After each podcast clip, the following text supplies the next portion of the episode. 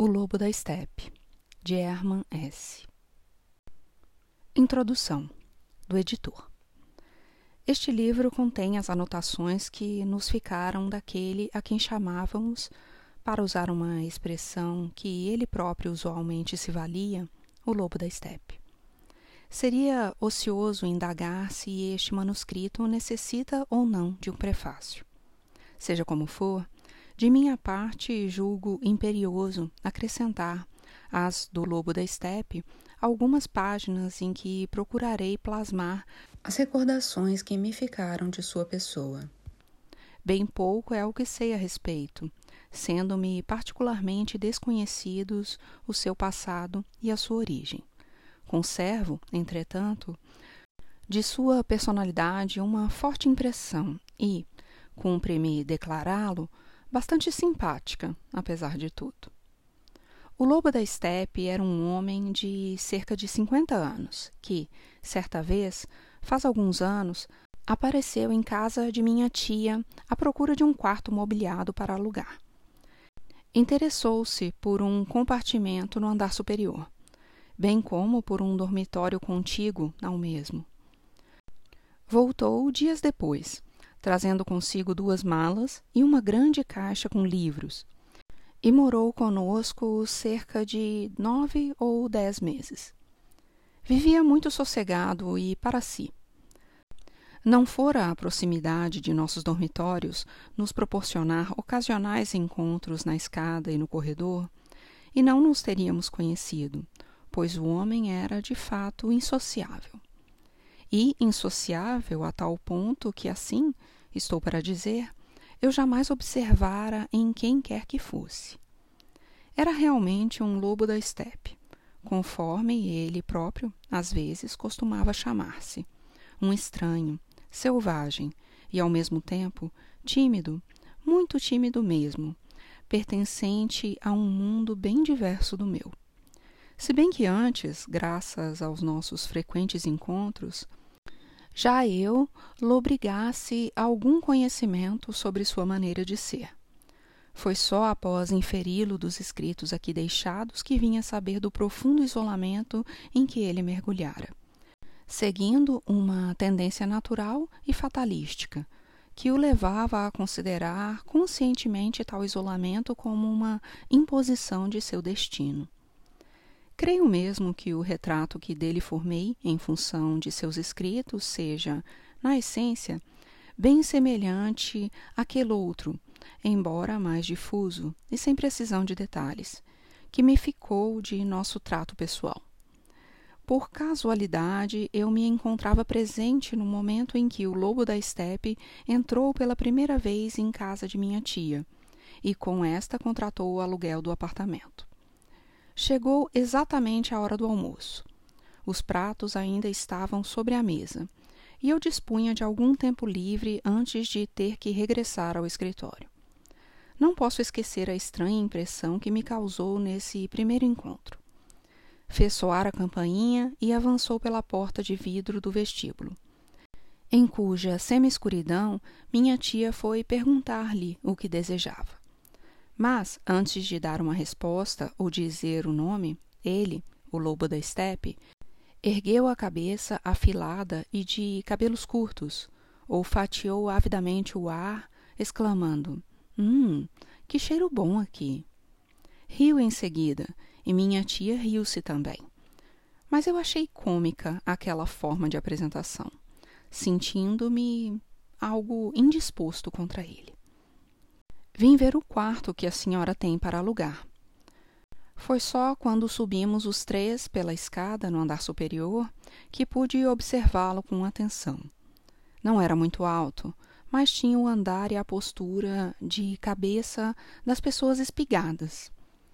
Vestia um sobretudo de inverno, de talhe moderno e cômodo, e no demais estava decentemente vestido, embora com um certo desalinho o rosto bem barbeado e os cabelos curtos, onde se viam aqui e ali manchas grisalhas. A princípio, não me agradou nada o seu modo de andar. Tinha algo de pesado e inseguro, que não se harmonizava com o perfil agudo e enérgico, nem com o tom e a índole de sua conversação. Somente mais tarde é que eu soube estar enfermo e que o caminhar lhe resultava incômodo. Com um sorriso muito pessoal, que naquela ocasião também me pareceu desagradável, examinou a escada, as paredes, as janelas e os altos e velhos armários dos vãos. Tudo ali parecia agradar-lhe e, ao mesmo tempo, dava a impressão de achar tudo ridículo. De um modo geral, deu-nos a ideia de alguém assim que tivesse chegado de um mundo estranho, talvez de países de além-mar, e encontrasse aqui tudo perfeitamente agradável, mas, ao mesmo tempo, um tanto cômico. Era, não se pode negar, cortês e até mesmo amável. Aceitou logo, e sem objeções, a casa, o quarto, o preço do aluguel e do café da manhã. Mas mesmo assim havia pelo menos, me pareceu, em torno daquele homem, uma atmosfera estranha de hostilidade e desagrado. Alugou a saleta e também o dormitório. Procurou ficar a par de tudo o que dizia respeito ao aquecimento, água, serviços e os hábitos da casa. Ouviu tudo atentamente e com muita amabilidade, mostrando-se de acordo com tudo. Em seguida, ofereceu também um pagamento antecipado sobre o aluguel, embora me parecesse não estar de acordo com absolutamente nada daquilo. Parecia estar achando-se ridículo em suas atitudes e querer levar tudo na brincadeira como se fosse algo de extraordinário e novo o alugar um quarto e conversar normalmente em alemão, estando, no íntimo, ocupado com outras coisas bem diversas daquelas. De certo modo, essa foi a minha impressão, que teria sido ainda pior se não a corrigissem e delineassem as expressões de seu rosto, pois foi, sobretudo, a face daquele homem o que nele me agradou desde o princípio. Apesar daquela impressão de estranheza, sua fisionomia me agradou. A expressão fisionômica era, de certa forma, peculiar e triste, mas ao mesmo tempo esperta, inteligente, fatigada e espiritual. Ocorre que, para dispor-me mais facilmente à reconciliação, havia em sua cortesia e amabilidade embora parecessem obtidas mediante algum esforço, uma total ausência de orgulho. Ao contrário mesmo, havia nelas algo de comovente, de quase suplicante, para o que só mais tarde encontrei explicação, mas que desde logo me predispôs a seu favor. Antes que terminasse a inspeção de ambos os compartimentos e de levar a cabo o trato, já o meu tempo de almoço se havia esgotado e eu devia regressar ao trabalho. Despedi-me e deixei-o com a minha tia. Quando voltei de tarde à casa, disse-me ela que o senhor havia finalmente alugado o quarto e que para lá se mudaria dentro em breve, tendo-lhe pedido, contudo, para não comunicar a sua entrada à polícia, pois a um homem doente como ele seriam incômodas essas formalidades e andanças pelas delegacias e tudo mais. Lembro-me perfeitamente da admiração que tal fato me causou e de como recriminei a minha tia por ter concordado com tal exigência. Esse temor à polícia era compatível demais com o seu ar esquisitão e pouco amistoso para não me despertar suspeitas. Fiz ver à minha tia que concordar com aquele pedido pessoal poderia, em tais circunstâncias, acarretar-lhe sérios aborrecimentos e que, portanto, não devia, em hipótese alguma, aquecer. Mas fiquei logo sabendo que ela prometera satisfazer-lhe o desejo e que havia, além disso, deixado fascinar-se pelo singular personagem. Na verdade, para com todos os hóspedes, acabava por demonstrar sentimentos humanos, amistosos, de tia, e muitas vezes maternais, do que alguns souberam aproveitar-se bem. E logo nas primeiras semanas ficou patente que, enquanto eu tinha muito a reprovar no novo inquilino, minha tia cada vez mais o colocava sob sua calorosa proteção. Como não me agradasse o fato de não se ter feito comunicação alguma à polícia, quis reiterar-me pelo menos do quanto minha tia indagara acerca do estranho, de sua origem e de suas pretensões. Já era algo que sabia, embora o homem pouco demorasse após minha saída. Disse-lhe que pretendia ficar na cidade por alguns meses, frequentar a biblioteca e visitar os monumentos notáveis. Minha tia não se mostrou satisfeita ao saber que a locação se faria por tão curto prazo. Mas, evidentemente, ele já havia a conquistado, a despeito de sua singular apresentação. Em suma, os quartos já estavam alugados e minhas advertências haviam chegado tarde. Por que achou bom o cheiro daqui? perguntei. Ao que minha tia, que às vezes tinha bons pressentimentos, respondeu: Sei perfeitamente por quê. Nossa casa cheira a limpeza, a ordem, a uma vida amistosa e decente, e isso lhe agradou muito. Parece que há muito tempo não sentia isso e já estava lhe fazendo falta. Mas perguntei: se ele não está acostumado a uma vida ordenada e decente, que poderá acontecer? Que fará a senhora se ele não for aciado e emporcalhar tudo, ou se voltar para casa todas as noites bêbado? Isso veremos, retrucou ela, e eu deixei o caso morrer por aí. Meus receios, na verdade, não tinham fundamento. O inquilino, embora não levasse de modo algum uma vida ordenada e racional, nunca nos molestou nem prejudicou em nada, e até hoje nos lembramos dele com prazer. Mas, intimamente, na alma, esse homem nos perturbou e prejudicou, tanto a minha tia quanto a mim. E, a bem dizer, até hoje não consegui me libertar dele. Às vezes ainda sonho com ele, e sinto-me profundamente perturbado e inquieto por sua causa, e pela simples existência de um ser assim, embora tenha vindo a sentir por ele um verdadeiro afeto. Dois dias depois, um carregador chegou trazendo as bagagens do estranho, que se chamava Harry Hayler. Uma bela maleta de couro causou-me ótima impressão, e a outra mala grande, de cabina, deixava entrever longas viagens, pois estava tapada de etiquetas coloridas de hotéis e agências de viagens de vários países, inclusive de ultramar.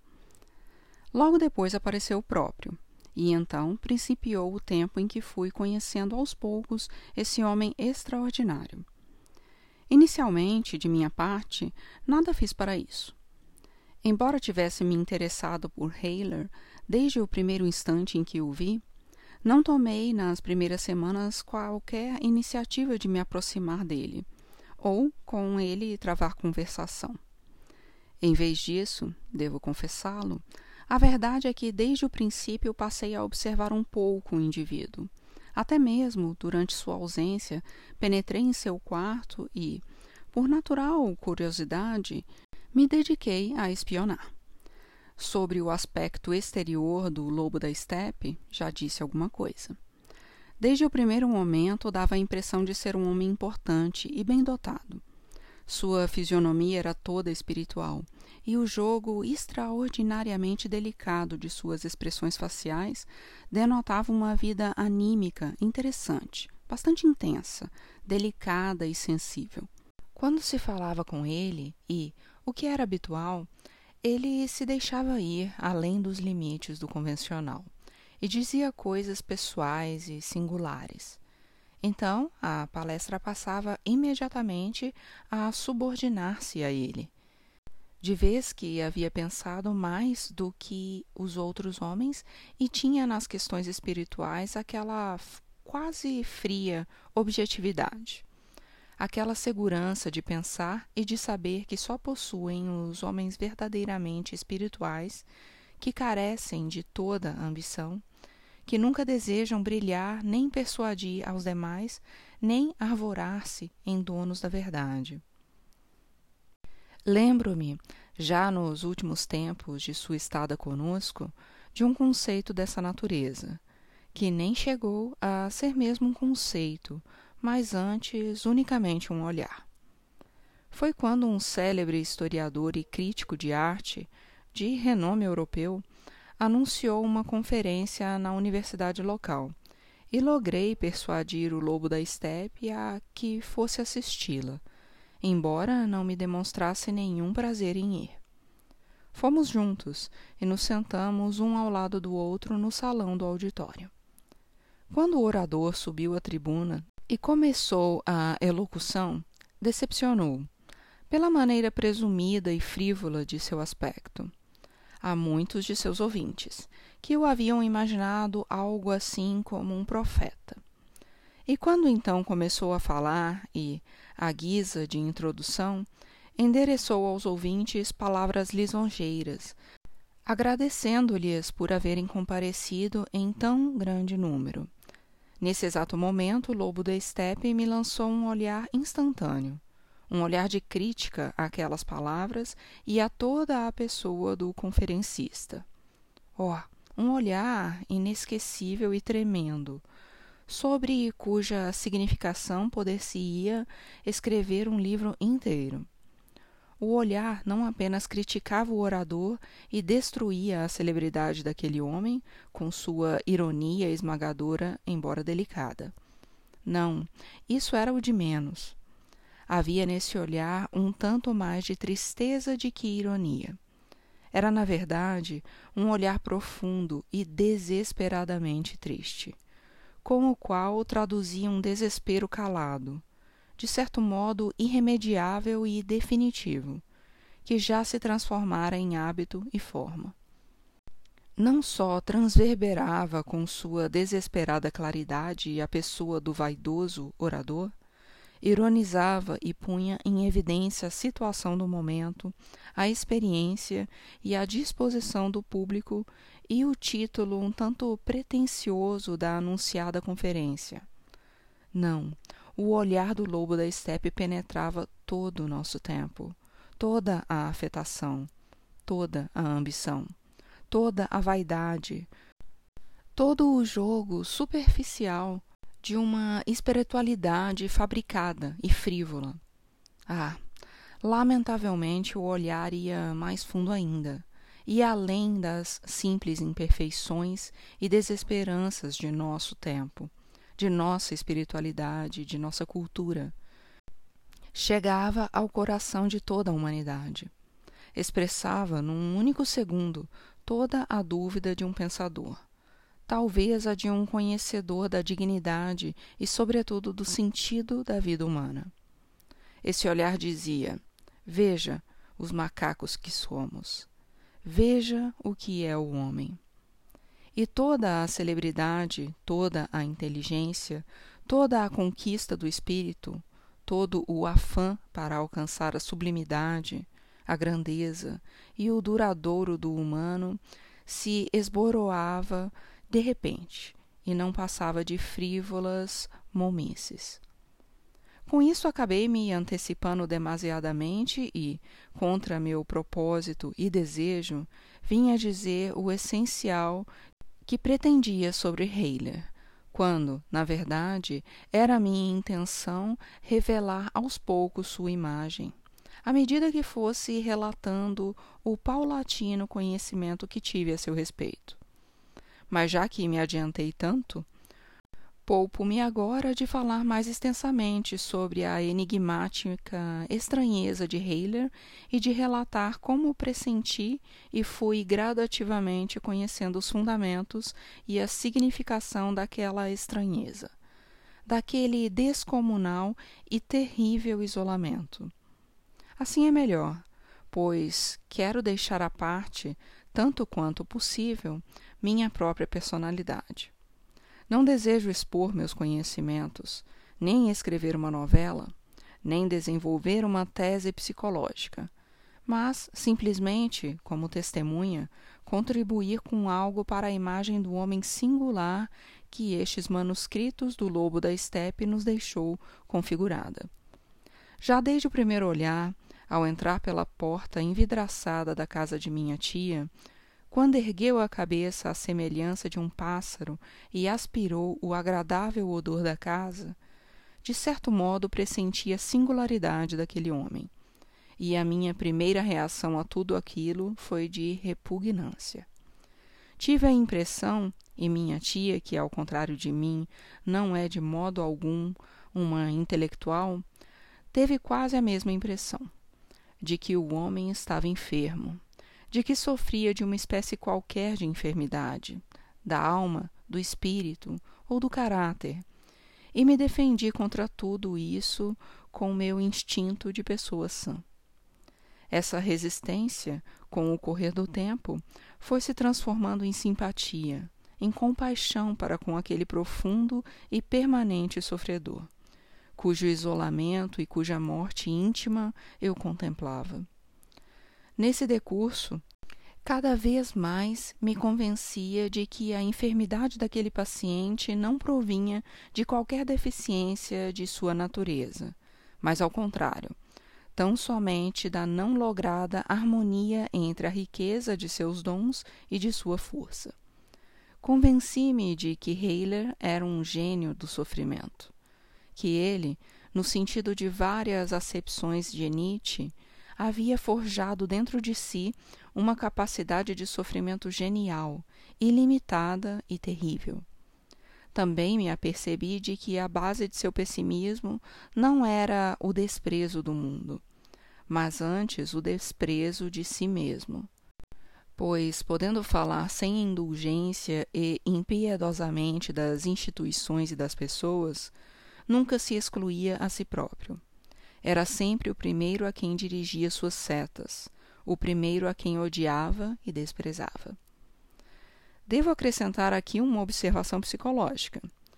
Embora saiba muito pouco sobre a vida do lobo da estepe, tenho bons motivos para acreditar que foi educado por pais e professores bondosos, porém severos e muito devotos, desses que fundamentam toda a educação no quebrantamento da vontade.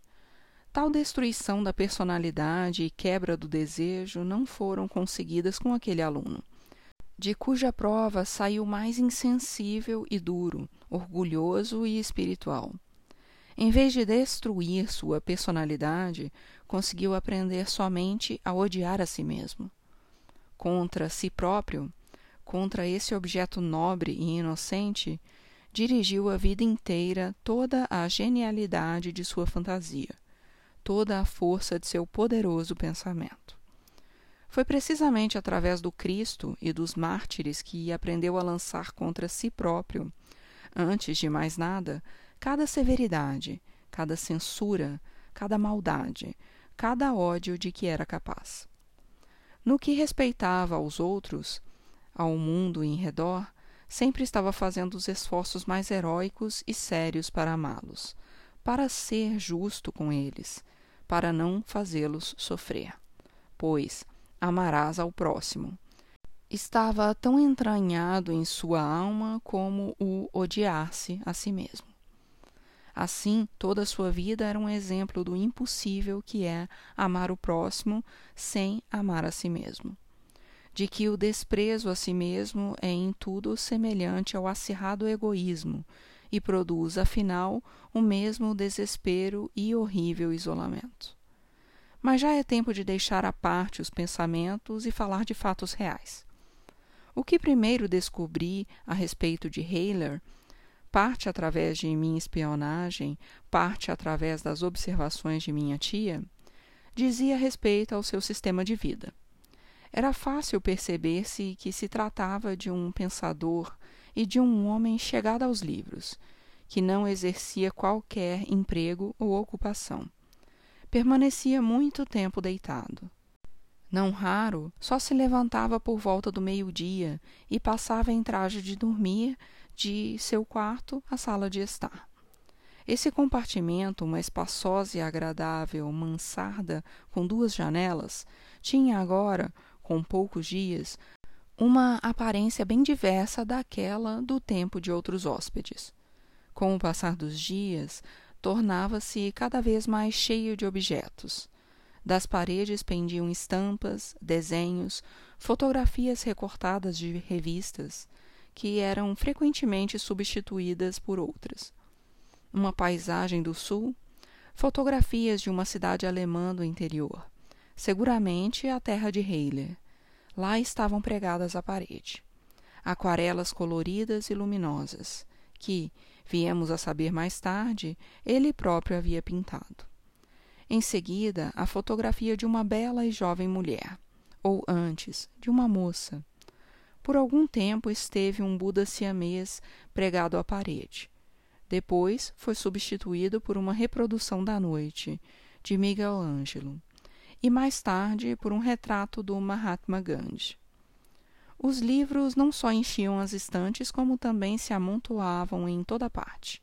Sobre a mesa, a linda e antiga escrivaninha, sobre o divã, as cadeiras, em volta do chão, livros tendo entre as páginas marcadas de papel que constantemente mudavam de lugar. Livros que aumentavam sempre, pois o homem não só os trazia em quantidade das bibliotecas, como também os recebia em grandes pacotes pelo correio. O ocupante daquele quarto devia ser um erudito. Com isso, consertava bem o cheiro de cigarro que impregnava todo o ambiente, e as pontas caídas no chão e cinzeiros espalhados por toda a parte. Entretanto, a maior parte dos livros não era de conteúdo científico, mas obras de poetas de todos os tempos e países. Permaneceram demoradamente sobre o divã em que Heiler passava o dia deitado todos os seis grossos volumes de uma obra intitulada Viagem de Sofia, de Memel à Saxônia, aparecida nos fins do século XVIII uma edição das obras completas de Goethe e outras das de Jean Paul pareciam bastante manuseadas, bem como as de Novalis, Lessing, Jacobi e Lichtenberg. Alguns volumes de Dostoiévski achavam-se cheios de papeletas anotadas. Sobre a grande mesa, entre os muitos livros e revistas, havia frequentemente um vaso de flores e sempre andava também por ali uma caixa de aquarelas cobertas de pó, ao lado do cinzeiro e, para não deixar sem menção, por toda a parte garrafas de bebida. Uma delas, recoberta de palha, estava frequentemente cheia com vinho tinto italiano, que ele adquiria numa taberna das vizinhanças. Às vezes, achava-se ali também uma garrafa de Borgonha ou de Málaga, e vi desaparecer em tempo bastante reduzido quase todo o conteúdo de um grande frasco de quiste, que depois foi afastado para um canto da sala, onde se cobriu de poeira, sem que o restante chegasse ao fim. Não quero justificar-me da espionagem exercida e devo confessar que, nos primeiros tempos, todos esses sinais de uma vida cheia certamente de interesses espirituais, porém dissipada e desordenada ao mesmo tempo, me causavam horror e desconfiança. Não sou apenas um burguês que vive morigeradamente acostumado ao seu trabalho e com seu tempo bem dividido, mas ainda um abstêmio e uma pessoa que não fuma donde aquelas garrafas no quarto de Heiler me agradarem ainda menos do que o resto de sua desordem espiritual. Tão irregular quanto o sono e ao trabalho era o estranho em relação às suas comidas e bebidas. Havia muitos dias em que não saía absolutamente e não tomava outra coisa senão o café da manhã. Com frequência, minha tia encontrava como único resto de suas refeições uma casca de banana. Outras vezes, entretanto, ia comer em restaurantes, algumas em lugares elegantes e caros, outras em tabernas dos subúrbios. Sua saúde não parecia muito boa, além do entorpecimento das pernas, que não raro lhe impedia de subir as escadas com facilidade, parecia estar atacado de outros males e certa vez disse casualmente que há anos não digeria nem dormia bem. Atribuí isso, antes de mais nada, à bebida. Mais tarde, quando o acompanhei em algumas ocasiões aos pontos de bebida, presenciei a maneira como bebia rapidamente e com prazer. Embora nem eu, nem outrem o tivéssemos visto alguma vez inteiramente bêbado. Nunca me esquecerei de nosso primeiro encontro pessoal. Conhecíamos-nos apenas como vizinhos de quarto da mesma casa de hóspedes. Uma tarde, ao regressar do trabalho, encontrei, para minha surpresa, o Sr. Hayler sentado no patamar da escada, entre o primeiro e o segundo andar. Como estivesse sentado no último degrau da escada, afastou-se um pouco para o lado a fim de deixar-me passar. Perguntei-lhe se não se sentia bem e ofereci-me para acompanhá-lo até lá em cima. Heiler fitou-me e compreendi que o havia despertado de uma espécie de transe. Começou a sorrir lentamente, com aquele seu riso belo e triste que tantas vezes me enchera de amargura o coração, convidando-me em seguida a sentar-me ao seu lado. Agradeci e disse-lhe que não costumava sentar-me na escada por onde deviam passar os outros moradores. Assim, disse e sorriu mais acentuadamente. O senhor está com razão. Mas espere um momento, pois quero dizer-lhe por que motivo tive que ficar aqui sentado um pouco. E assim dizendo, apontou o vestíbulo do prédio, no primeiro andar, onde morava uma viúva. No pequeno espaço taqueado entre a escada, a janela e a porta de vidro, havia junto à parede um grande armário de mogno, com ornatos de cobre e diante dele, em suportes baixos, duas plantas em grandes vasos, uma azaleia e um pinheirinho. As plantas eram muito bonitas e estavam sempre muito bem cuidadas e irrepreensivelmente limpas, o que também a mim já havia chamado a atenção. Veja o senhor, continuou Heiler. Esse pequeno vestíbulo, com o pinheirinho, exala um odor tão prodigioso que não consigo passar por aqui sem me deter um pouco. A casa da senhora sua tia recende ao asseio e à limpeza mais extremados. Porém, o vestíbulo do Pinheirinho, embaixo, vive tão brilhantemente limpo, tão encerado, tão isento de pó, que chega a resplandecer perturbadoramente sou levado a respirar a plenos pulmões. O senhor não sente esse odor? O odor da cera do assoalho, em que há reminiscências de terebintina, juntamente com o cheiro do mogno, as folhas das plantas irrigadas e tudo mais, recordam um aroma de superlativo asseio burguês, de cuidado e precisão, de cumprimento das obrigações e fidelidade às mínimas coisas. Não sei quem mora naquele andar, mas por trás daquela porta de vidro deve existir um paraíso de limpeza e imaculada civilidade, de ordem e firme apego a pequenos hábitos e deveres. Como eu me calasse, prosseguiu. Por favor, não creia que eu fale com ironia. Meu caro senhor, nada mais longe de minha intenção que zombar dessa ordem e desses pequenos hábitos. É bem verdade que vivo num mundo bem diverso desse, e talvez não esteja em condições de viver um dia que seja num quarto com tal pinheirinho. Mas, ainda que não passe de um velho e arredio lobo da estepe, também nasci de uma mulher, e minha mãe era uma senhora burguesa, que cultivava flores, cuidava dos quartos, escadas, móveis e cortinas, e se esforçava para dar à sua casa e à sua vida toda a ordem e asseio possíveis. A essência da terebentina e o pinheirinho me fazem lembrar tudo isso. Daí porque me sento de vez em quando a contemplar esse pequeno jardim da ordem e me alegro de que ainda existam coisas assim.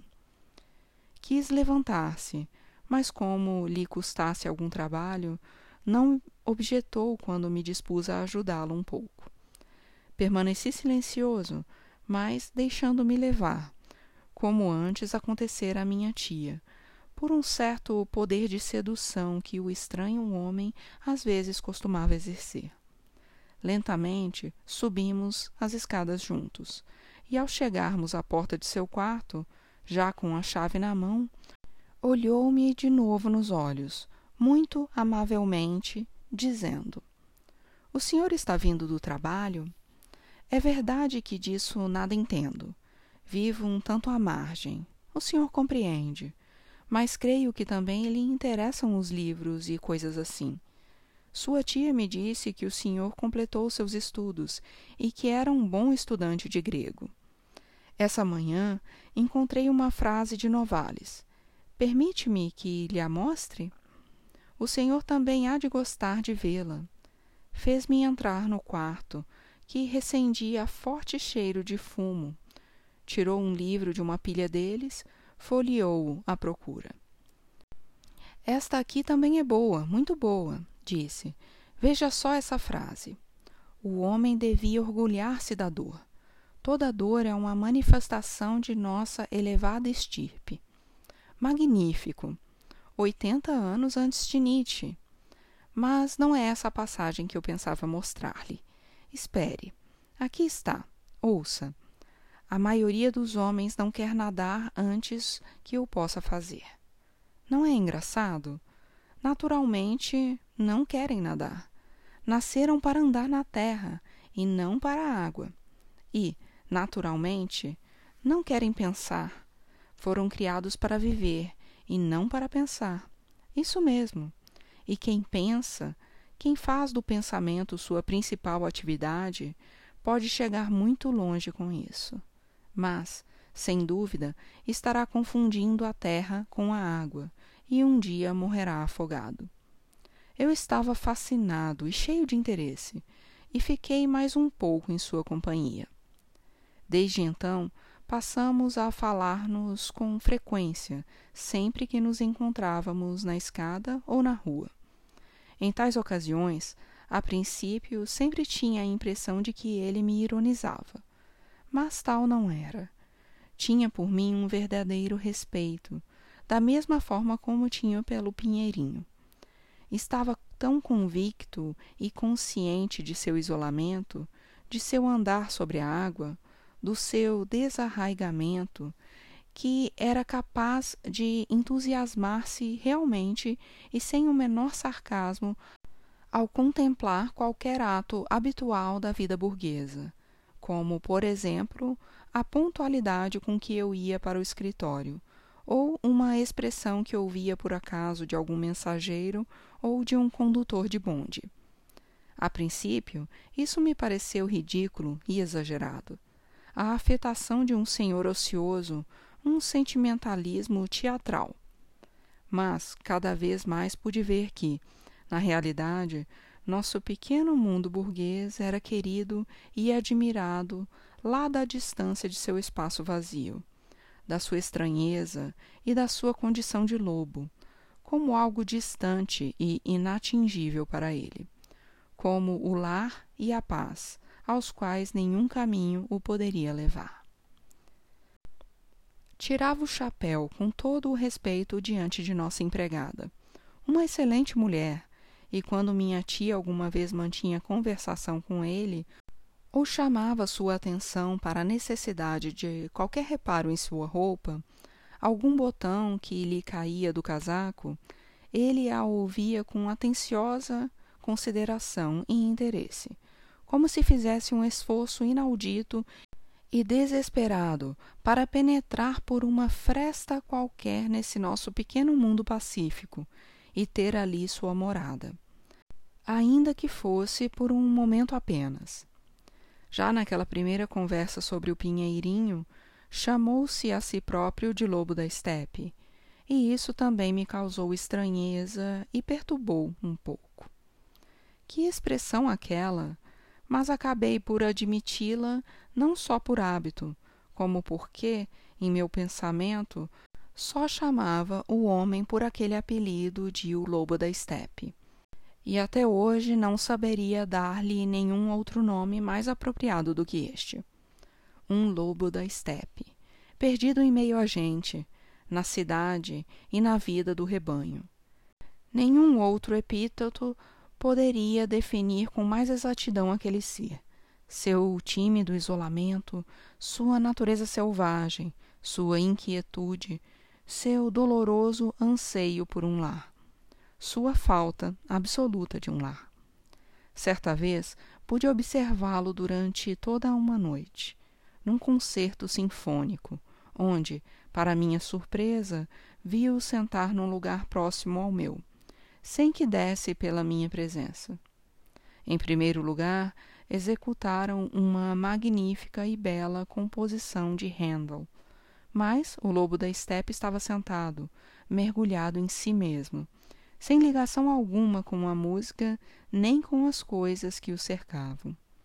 Distanciado, solitário e estranho, com um olhar frio, porém cheio de preocupação, permanecia de olhos baixos. Logo veio outra peça, uma pequena sinfonia de Fredman Bach, e me surpreendi ao ver como logo aos primeiros compassos o meu estranho companheiro começou a sorrir e a entregar-se do fundo de si mesmo, parecendo, durante mais de dez minutos, tão felizmente extasiado e perdido em um sonho agradável que passei a prestar mais atenção a ele do que à música. Quando a peça estava terminando, despertou do êxtase sentou-se mais corretamente, fez menção de levantar-se e parecia querer ir-se embora, mas permaneceu ainda sentado e ouviu a última peça, que eram as variações de Rager, música que muitos consideraram um tanto longa e fastidiosa. E também o Lobo da Steppe, que a princípio ouvia atentamente e de bom grado, logo distraiu-se meteu as mãos nos bolsos e mergulhou de novo em si mesmo. Mas dessa vez não parecia feliz e sonhador, mas triste e insatisfeito. O semblante voltou a ser distante, pálido e apagado. Parecia velho, enfermo e descontente. Depois do concerto, voltei a encontrá-lo na rua e caminhei atrás dele.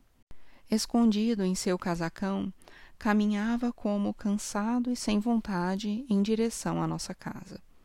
Mas deteve-se antes numa pequena e velha hospedaria. Consultou indeciso o relógio e acabou por entrar. Cedi a um capricho momentâneo e entrei também. Sentara-se a uma mesa modestíssima, e a hospedeira e as moças que serviam cumprimentaram-no como a um dos clientes habituais, no que eu o cumprimentei também e me sentei ao seu lado. Lá ficamos uma hora, enquanto bebia alguns copos de água mineral e ele emborcou meio litro de vinho tinto e logo mais outro quarto de litro. Disse-me que havia estado no concerto, mas ele não fez caso. Leu o rótulo da garrafa de minha água mineral e perguntou-me se não queria beber vinho, insistindo no convite. Quando soube que eu não bebia qualquer espécie de vinho, voltou a olhar-me com aquela sua expressão de abandono e disse: Sim, o senhor tem razão. Eu também fui abstêmio durante muitos anos e também jejuei por muito tempo. Mas agora estou de novo sob o signo do Aquário, um signo escuro e úmido. E quando eu, pilheriando tomei a alusão ao pé da letra e fiz-me notar como me parecia inverossímil que precisamente ele acreditasse em astrologia, aí então voltou a empregar seu tom cortês que tanto me desagradava, dizendo: O senhor está certo. Lamentavelmente, também nessa ciência eu não creio. Levantei-me e despedi-me. Ele voltou para casa tarde da noite. Mas seu passo era o de hábito e, como sempre, não se deitou logo em seguida. Como seu vizinho de quarto, era-me fácil ouvi-lo, ficando seguramente por uma hora com a luz acesa. Também nunca me esqueci de uma outra noite. Eu estava sozinho em casa, minha tia havia saído e chamaram à porta. Quando abri, apareceu no umbral uma senhora jovem e bonita, e ao perguntar-me pelo Sr. Heiler, logo a reconheci. Era a da fotografia que estava em seu quarto. Indiquei-lhe a porta e retirei-me. Ela permaneceu lá em cima um pouco mas logo depois ouvi os dois descerem as escadas e saírem, animados e alegres, entretendo uma conversação jocosa. Eu estava muito admirado de que o taciturno tivesse uma amante tão jovem, tão elegante e bela. E todas as minhas suposições sobre ele e sua vida voltaram a cobrir-se de dúvidas. Entretanto, cerca de uma hora mais tarde, voltou de novo para casa, sozinho, com seu caminhar pesado e triste.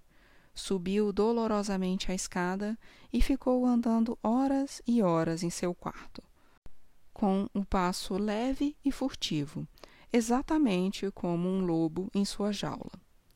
Durante toda a noite, até quase de manhã, havia luz em seu quarto.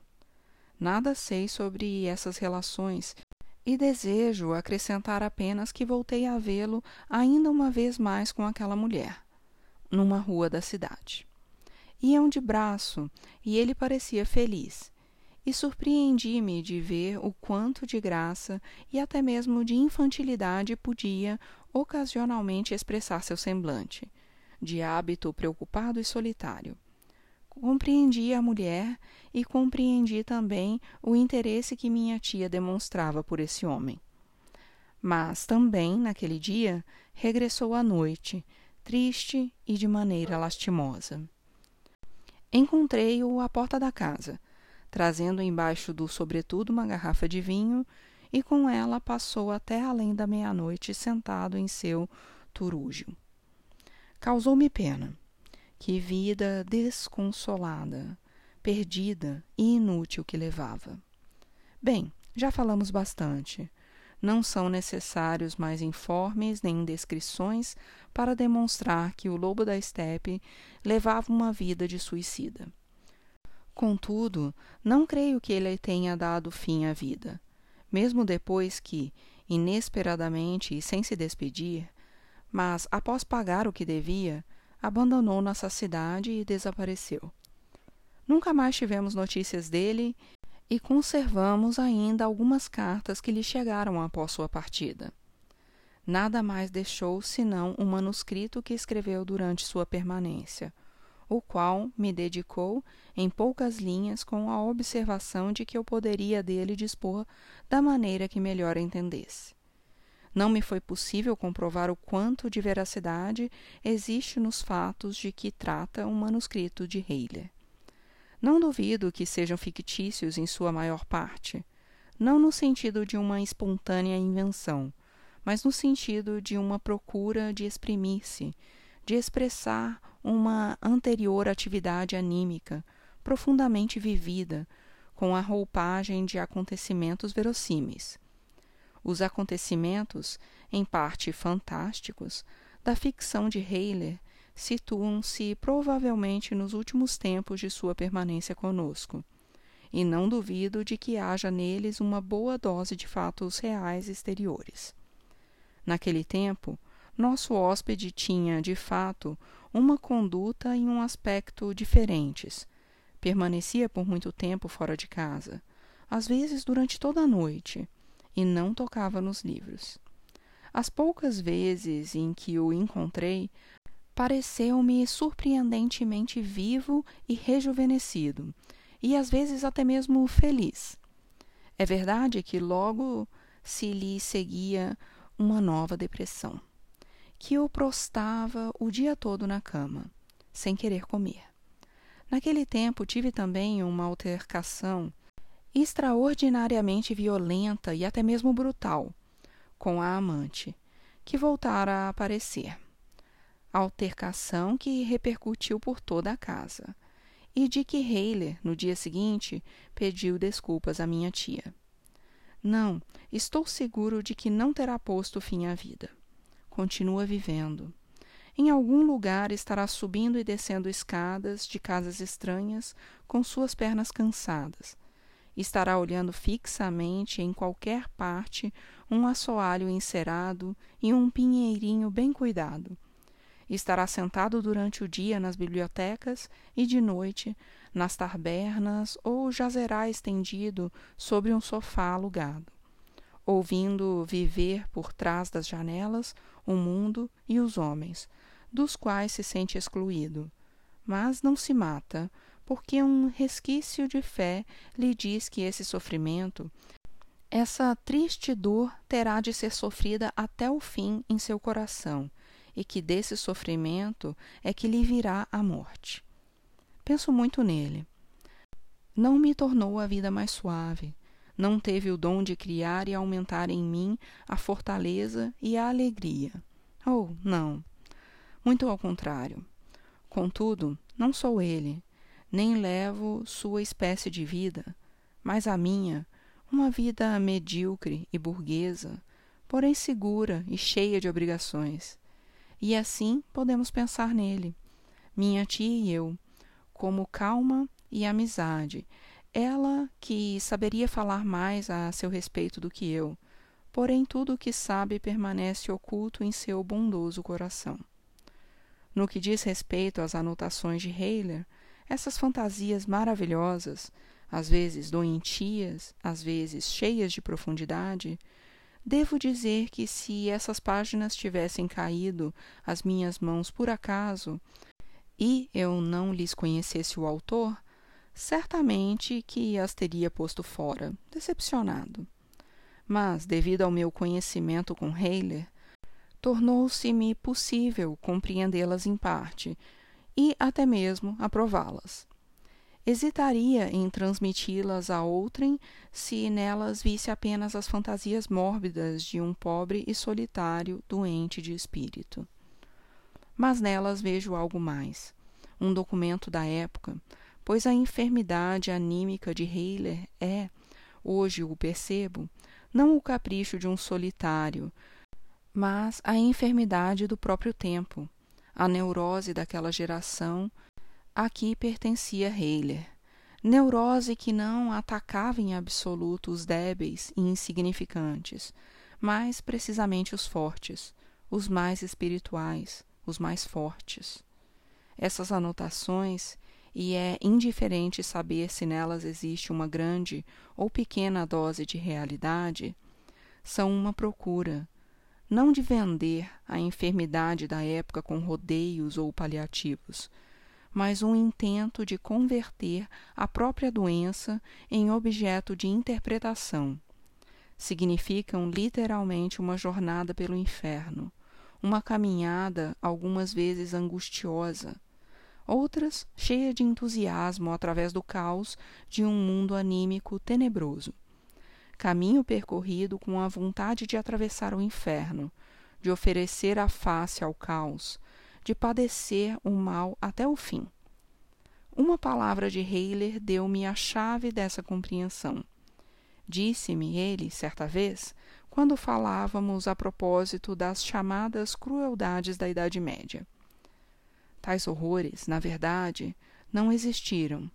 Um homem da Idade Média condenaria totalmente o nosso estilo de vida atual como algo muito mais cruel, terrível e bárbaro.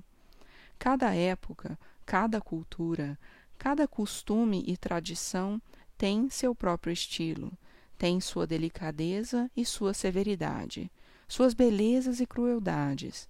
Aceitam certos sofrimentos como naturais, sofrem pacientemente essas desgraças. O verdadeiro sofrimento, o verdadeiro inferno da vida humana reside ali onde se chocam duas culturas ou duas religiões. Um homem da antiguidade que tivesse de viver na Idade Média haveria de sentir-se tão afogado quanto um selvagem se sentiria em nossa civilização. Há momentos em que toda uma geração cai entre dois estilos de vida, e toda a evidência, toda a moral, toda a salvação e inocência ficam perdidos para ela. Naturalmente, isso não atinge a todos da mesma maneira.